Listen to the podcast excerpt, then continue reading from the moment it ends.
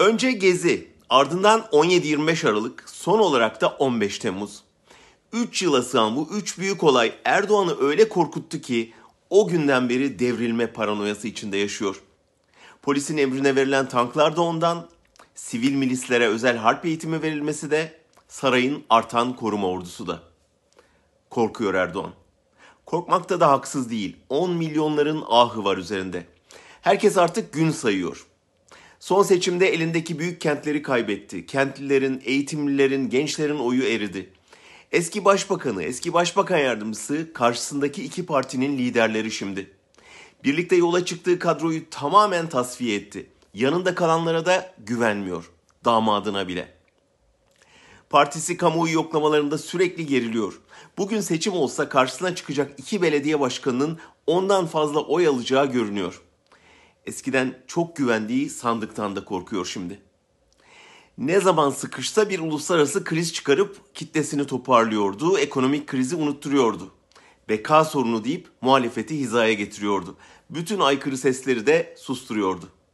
E şimdi işler değişiyor. Beyaz Saray'ın yeni sakinine sevimli görünmek, Kremlin'le de iyi geçinmek zorunda.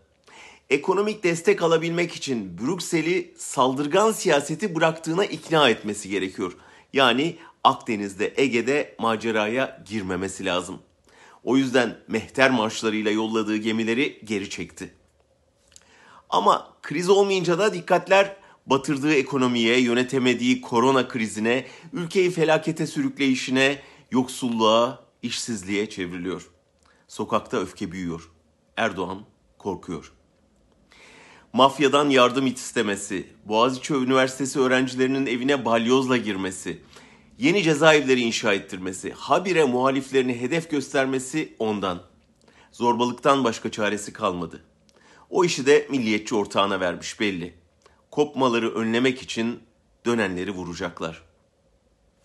Sorun şu ki bu zorbalık karşısındakileri yıldırmadığı gibi birleştiriyor. Aynı sokak çetelerinin saldırısına uğrayan farklı uçlardaki Selçuk Özdağ'la Barış Atay'ı ortak bir direnişe zorluyor. Kılıçdaroğlu ile Akşener'i daha da yakınlaştırıyor. Karşısındaki cephe gün be gün büyürken Erdoğan gitgide yalnızlaşıyor. Bunu da görüyor. Korkuyor. Çok korkuyor.